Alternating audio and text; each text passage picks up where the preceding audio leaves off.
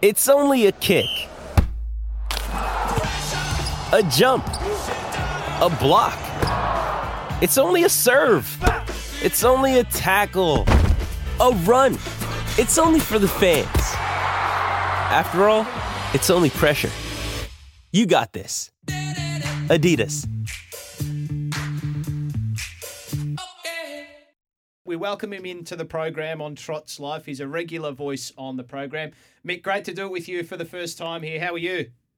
Yeah, good boys. Yeah, it's, it's funny you should talk about February the 29th and racing. I remember the last February the 29th, and it was one of the weirdest two weeks of my life because February 29th, two very, very good New Zealand horses, uh, gallopers, went to Randwick, and they it was New Zealand Derby Day at Ellerslie. So they had the Derby at Ellerslie, which is a hell of a big go. And Everybody has a party, everybody's on the person. It's all good fun. And and during that, during the after party, because they had these big, filthy, big after parties at Ellerslie, two New Zealand horses, Probabeel and the late Te Akau Shark, both won Group Ones an hour apart at uh, at Randwick.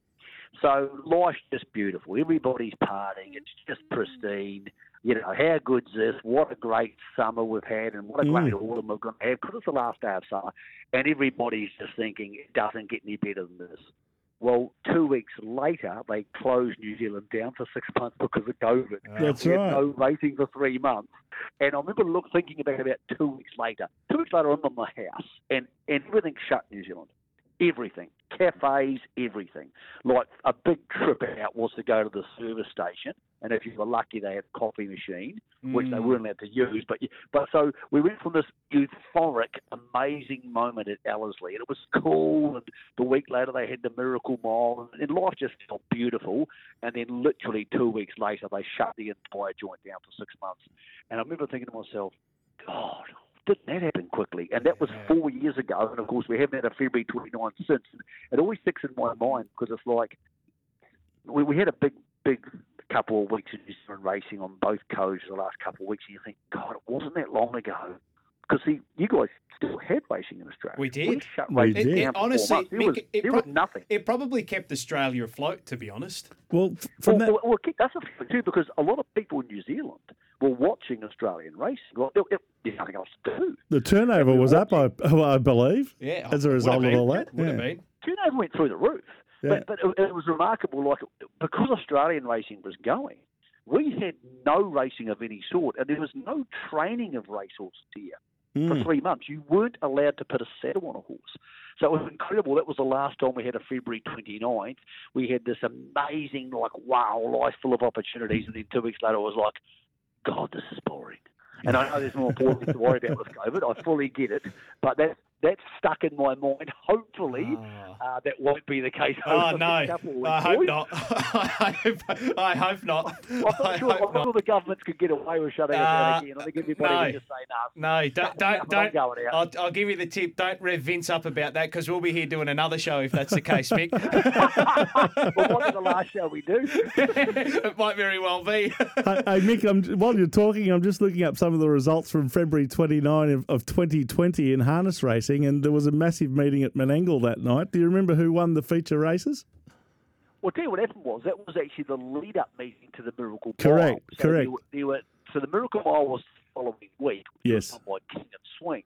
Yep. Um, so he must have raced in a prelude. So I Yeah, King of you got it right. won King of. Swing won a uh, won the Allied Express Sprint, which is one of the lead up races. Race race five or race six, one or the other. It was race It three been- actually that night. Oh, okay. They had, they had them, had, actually, they had them early because they had to decide the Miracle Mile field. That's right. And the other mir- other Miracle Mile prelude Was the four Schwepp Sprint. ago. Yeah. And the, I'll give you a tip: the horse is still racing today.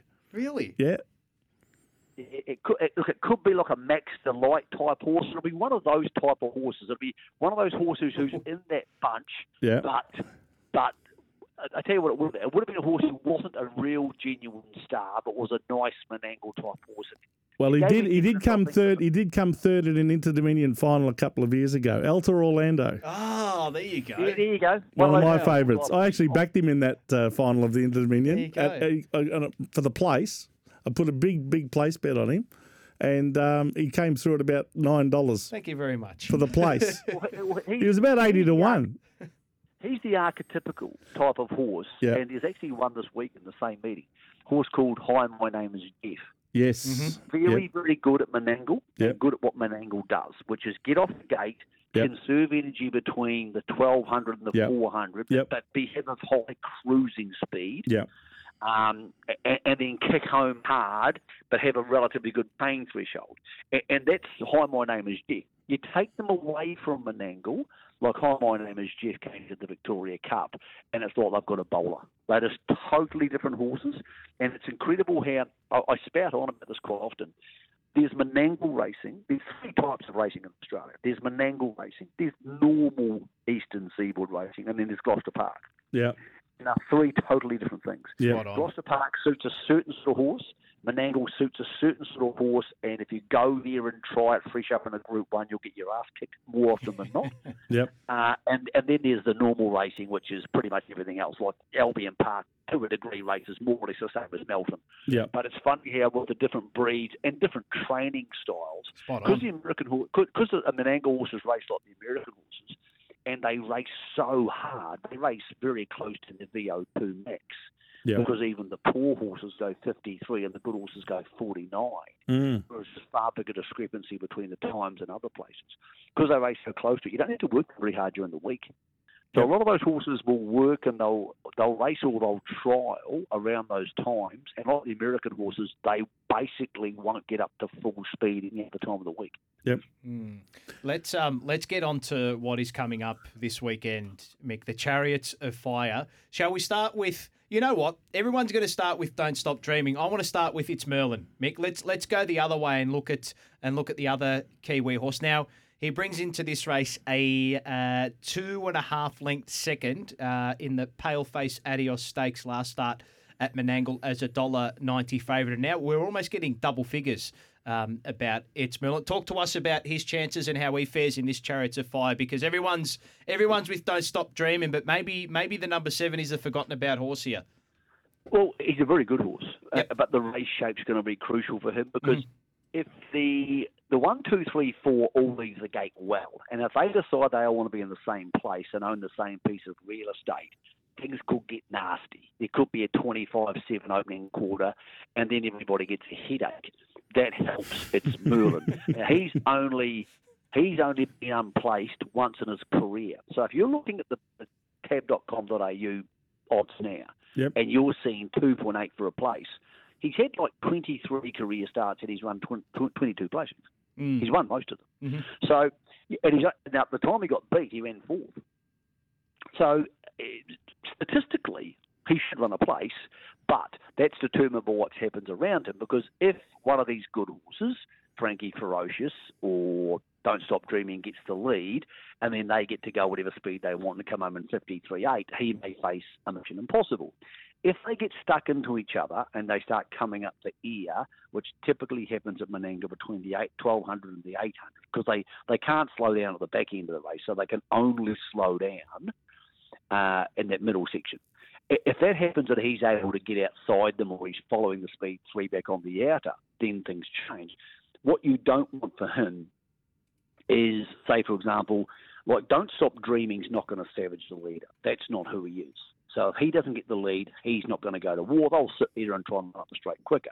But if Frankie Ferocious or a Better Be the Best, if they miss the initial dip for the lead, they have to go again because they're not good enough to sit park out. So I don't stop dreaming out. On. sprint. Mhm. So that that sort of pressure brings its Merlin into the race. If that pressure doesn't eventuate, uh, then you've got a problem for its Merlin because you're coming three wide in a 53-8 last half. So it's very much a game of numbers, um, very much physics, and that's what it comes down to with these horses, the geometry. So he can absolutely win, and he makes a very good case as a place bet. But he's going to need favours from other horses who aren't going to be looking out there to do him favours. Mm. Have the two New Zealanders ever come up in the, against each other in the same race, Mick?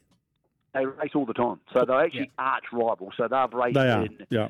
They raced in the New Zealand Derby. Merlin le- basically, it's it's just simple. When one of them leads, it wins, and when the other one leads, it wins. So in this case, there is significantly more chance Don't Stop Dreaming leads. There's actually three Kiwis in the race because sooner the better's drawn barrier Yes, one. that's true. And he's been in a lot of the same races, and he's usually run third or fourth. So I think Don't Stop Dreaming's the best horse in the race, and I think he's the most likely winner. But at a dollar ninety, there's no real spoil for that. Mm. Um, I I think Frankie Ferocious is the the horse. I, I don't know what to expect from the race. He's been that good and that brilliant in two starts for Jason Grimson. If he brings that form and he can cross them early, and he has Menangle's best eight driver and Cam Hart, then absolutely he can win. So it's one of those unusual races where if Don't Stop Dreaming won by three lengths, I wouldn't be surprised. Of course, yeah. If Frankie Yeah. Ferocious won by three lengths, I Mm. wouldn't be surprised. And if Merlin comes over the top of them, I wouldn't be surprised. But all that's going to depend on how much pressure goes through that first 400 metres. Love it. Uh, Mick, we are strapped for time here. We've uh, got to get to a quick break, but um, I'm going to twist your arm here. Who are you going with? Are you, is is it Don't Stop Dreaming's race to lose, or are we going to side with, with something else in this event? I think it's like a 60 20 20 split. Yeah, I like Uh, it. I think Yep. six, Well put. six- 60, Yep. 60 for Don't Stop Dreaming, Mhm. 20 for Frankie Ferocious, and you're dividing up the remaining 20 predominantly between It's Merlin and Better Be the Best. But I think he'll win more races of this.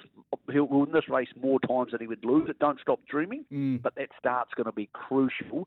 The difference between a 27, 26-7 opening quarter and a 25-7 opening quarter is a totally different thing, even though it doesn't sound that much. Yeah, exactly. Times and the way it all pans out in the early part, and Mm. who owns that early real estate, as you said, Mick, is going to be of great intrigue. Uh, just before we let you go, what's on for the rest uh, of your week leading into Sunday, into Monday? Look, we've got the New Zealand Galloping Derby over here, so we have races at Addington tonight. I'll be covering those. We have races at Alexandra Park tomorrow night. I'll be covering those. And then we have the Derby here on Saturday, and I'll be, I'll be on SENZ New Zealand at 8 o'clock in the morning covering the Derby and all the gallops.